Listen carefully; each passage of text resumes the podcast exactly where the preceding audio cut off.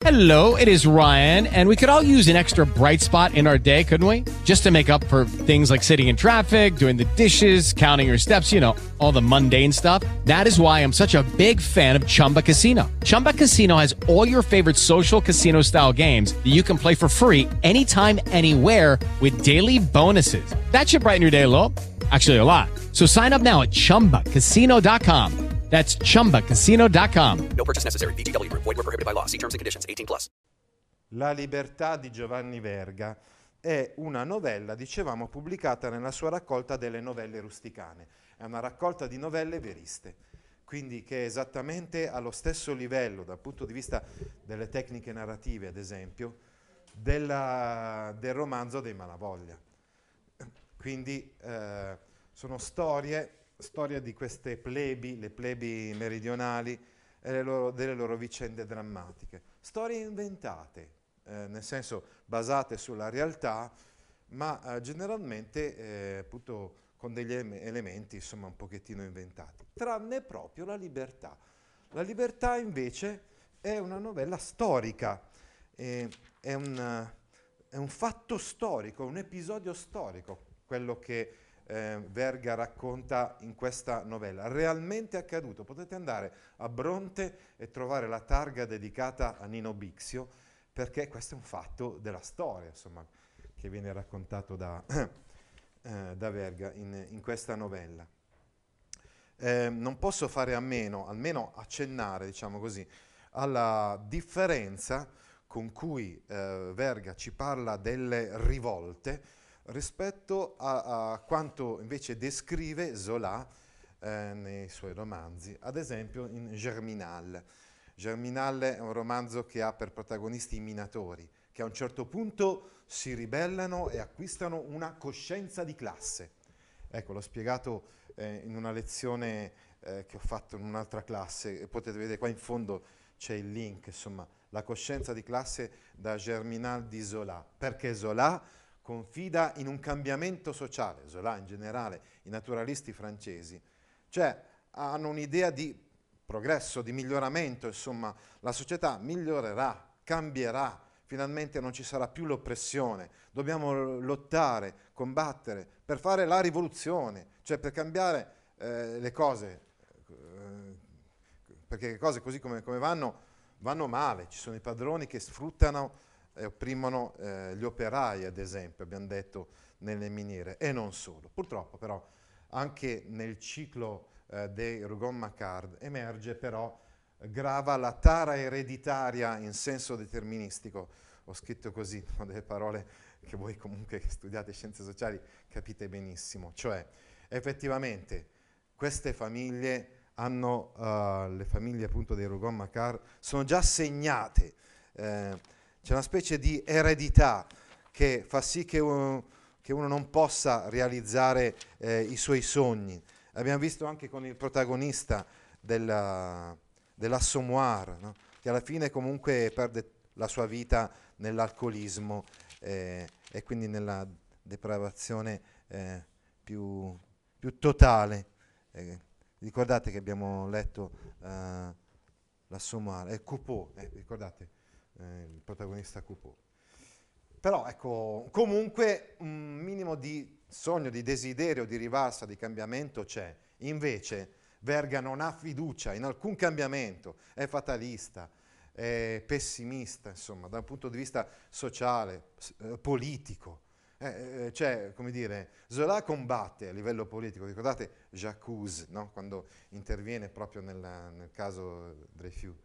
Eh, invece, eh, invece, Verga non ha, non ha, uh, non ha uh, dire, stimoli per eh, desideri e sogni di cambiamento. Ritiene anzi che il futuro non possa portare altro che una stasi, cioè praticamente lo vedremo in questo, in questo racconto, succede essenzialmente che tutto ritorna come prima, tutto è destinato a tornare come prima. Viene in mente anche il gattopardo di Tomasi di Lampedusa arrivano i mille, arrivano i garibaldini, ma tutto poi ritorna come prima. Anzi, addirittura tutto potrebbe peggiorare, eh, migliorare no, eh, anzi ha una visione piuttosto cupa eh, del futuro, eh, Giovanni Verga.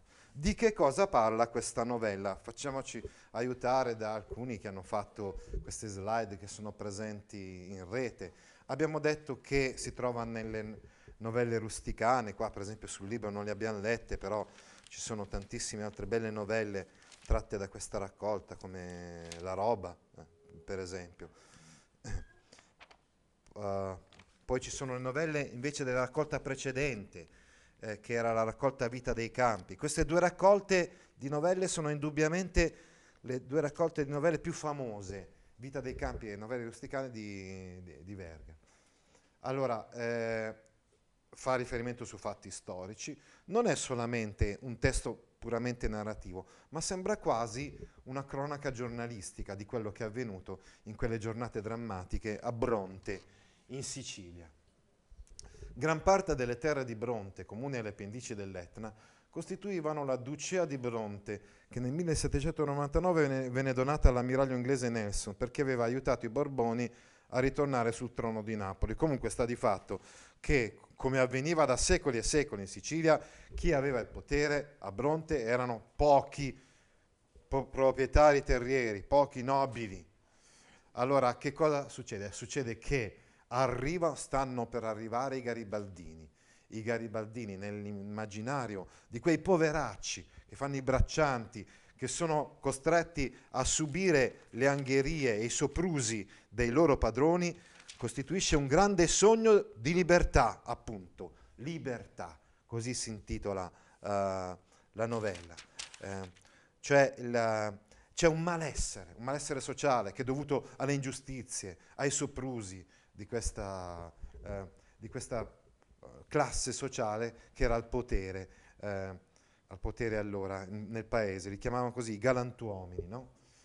Eh, ebbene, sta per arrivare Garibaldi, i contadini brontesi, delusi per la mancata spartizione delle terre della Ducea, cioè delle terre di Bronte praticamente, armati da attrezzi da lavoro, iniziarono la rivolta il primo agosto del 1860 e per tre giorni misero a ferro e fuoco il paese. Da vittime erano sempre state vittime, adesso invece si ribellano. Ecco la rivolta di Bronte, si, rivol- si ribellano contro i loro carnefici, contro i loro aguzzini, ai galantuomini, ai cappelli, si dice ad esempio alla riga 13, la pagina 288. Cioè andiamo contro quelli che ci hanno sempre eh, calpestato, eh, ci hanno sempre oppresso, i galantuomini, i cappelli, no? Che sono quelli che potev- andavano in giro col cappello mentre loro, i braccianti, dovevano sudare e lavorare eh, nei campi. Attenzione, una, una notazione importante, Verga è un galantuomo. Che cosa voglio dire? Verga era un proprietario terriero, nel senso che la sua famiglia era una famiglia ricchissima, nobile, e avevano delle proprietà eh, nei pressi di, di Catania. Eh, incendiarono il municipio per distruggere le carte catastali e, e ammazzarono, uh, ammazzarono un sacco di gente. Ecco qui adesso non stiamo qui a leggere il, insomma, tutta la prima parte della novella, però una, si arriva fino al 4 agosto in realtà, lui Verga sbagliando scrive luglio, ma fino al 4 agosto del 1860 ci fu questa ribellione che portò all'uccisione di tantissimi nobili, anche preti, notabili, eh, eccetera, del paese.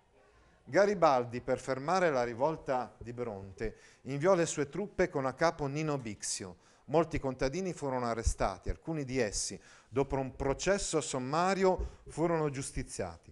Allora, Verga, abbiamo detto, non può sicuramente uh, apprezzare il, questa rivolta così sanguinaria, questa uccisione di, di persone, di galantuomini come lui. Il 5 agosto, cioè il giorno dopo la fine di questa, eh, di questa rivolta, però i contadini non riescono a organizzarsi perché si rendono conto, tra l'altro era una domenica quel 5 agosto, che non c'è la messa perché hanno ammazzato i preti. Poi eh, si rendono conto che non ci sono i padroni che danno loro gli ordini. Si rendono conto che non ci sono i periti per misurare la terra, perché hanno ammazzato anche i padroni e i periti, e quindi si trovano un po' spaesati. Il 6 agosto arriva Nino Bixio e fa fuori una serie, alcuni di questi contadini che si erano ribellati. E allora abbiamo in questo caso una reazione spropositata e quindi sproporzionata, quindi anche Verga, così come non aveva approvato, non poteva approvare quello che avevano fatto i contadini, non può approvare neanche quello che, che fa Nino Bixio, eh, appunto, come reazione a questa rivolta. Infatti dice, adesso, adesso siamo arrivati a, a, arriviamo a leggere eh, quello che, eh, che, dice qua, una cosa eh, importantissima.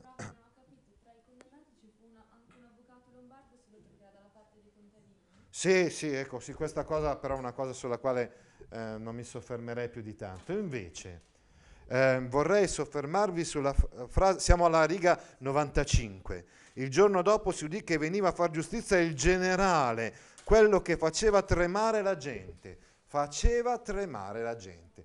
Questo è un passaggio fondamentale nel corso della novella, nel senso che se fino alla riga 94, diciamo così, era stata quasi una cronaca quindi come narrata da un narratore onnisciente, possiamo dire, abbastanza distaccato, è comunque eterodiegetico, cioè al di fuori del, del racconto, di, di, quelli che erano i protagonisti del racconto, da adesso in poi abbiamo un narratore om- omodiegetico, cioè che fa parte di ciò che viene raccontato, fa parte del mondo che viene raccontato, come se fosse uno di quelli di Bronte, effettivamente, che vedevano questo tale Nino Bixio come uno che faceva tremare la gente. Si vedevano le camicie rosse dei suoi soldati salire lentamente per il burrone verso il paesetto. Sarebbe bastato rotolare dal lato delle pietre per scacciarli tutti, ma nessuno si mosse. Anche il 6 agosto i contadini, così come il 5 agosto, dimostrano la loro inettitudine, incapacità di portare fino in fondo la loro rivolta. E quindi eh, come dice mh, mm, con una frase bellissima, secondo me, il vostro libro, questa non è storia, ma rientra nel novero degli atti mancati, rientra nella non storia, come se non si fosse mai verificato. Arriva Nino Bixio e cosa fa? Uh, mette l'ordine, no? nel senso che nessuno si mosse, le donne strillavano, strappavano i capelli, ormai gli uomini neri con le barbe lunghe stavano sul monte con le mani fra le cosce a vedere arrivare quei giovanetti stanchi curvi sotto i fucili arrugginito, quel generale piccino sopra il suo cav- gran cavallo nero, innanzi a tutti, solo, appunto dicevamo, Nino Bixio.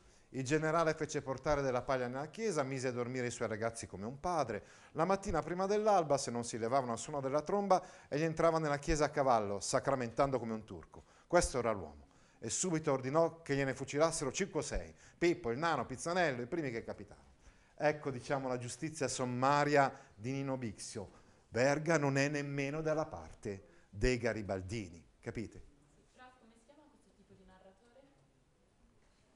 Adesso c'è il narratore omodiegetico, cioè che fa parte di quella gente, è il narratore, è la regressione del narratore, tipica, abbiamo già detto, tra le tecniche narrative di Verga, cioè fa parte di quella gente rappresentata, di questa povera gente che vede questo generale come quello che fa tremare la gente, no? E quindi dicevamo comunque c'è un giudizio negativo su quello che fa Nino Bixio, sicuramente. Il taglialegna mentre lo faceva inginocchiare addosso piangeva come un ragazzo.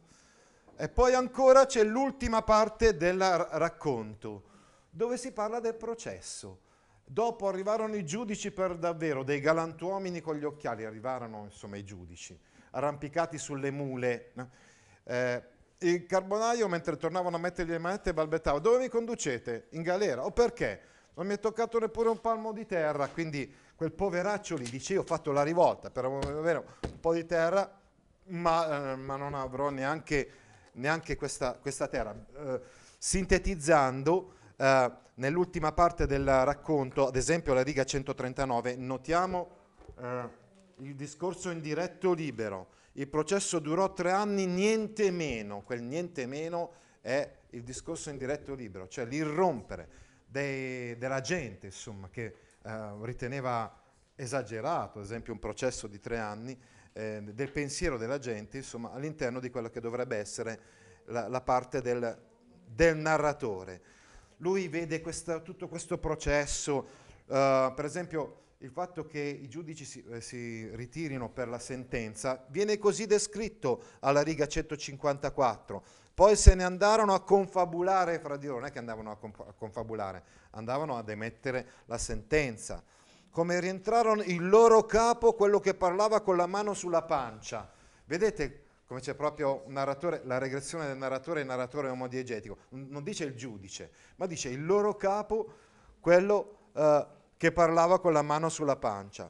Eh, eccetera, eccetera. Il carbonaio, eh, ecco sì, infatti poi abbiamo la fine della novella, proprio quella che troviamo qua, cioè la reazione del carbonaio che sembra quasi sorpreso e stupito di come siano andati i fatti, mentre lui praticamente non ha potuto godere neanche di un palmo di terra, dopo tutto il caos che c'è stato, tutto quanto, abbiamo detto, è ritornato come prima, è peggio di prima, per l'inconsistenza politica della sommossa che è stata quindi un puro scoppio di bestialità fine a se stesso. E la bestialità è molto presente nei romanzi e nei racconti eh, di Giovanni Verga. Non abbiamo sottolineato, ma proprio all'inizio del racconto questi contadini davvero tagliano uh, le teste ai nobili esattamente come si fa con le bestie.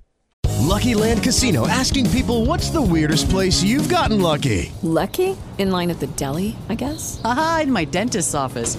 More than once, actually. Do I have to say? Yes, you do. In the car before my kids' PTA meeting. Really? Yes. Excuse me, what's the weirdest place you've gotten lucky? I never win and tell. Well, there you have it. You can get lucky anywhere playing at LuckyLandSlots.com. Play for free right now. Are you feeling lucky? No purchase necessary. Void where prohibited by law. 18 plus. Terms and conditions apply. See website for details.